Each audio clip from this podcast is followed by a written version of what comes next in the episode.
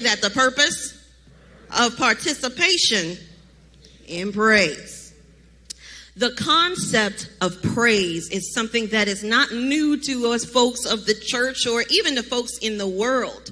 If we're honest, we live in a society that focuses on us achieving the brass ring, and that's not just in the present day. Noted black thinker W.E.B. Du Bois was a proponent of the talented tenth theory that one in ten blacks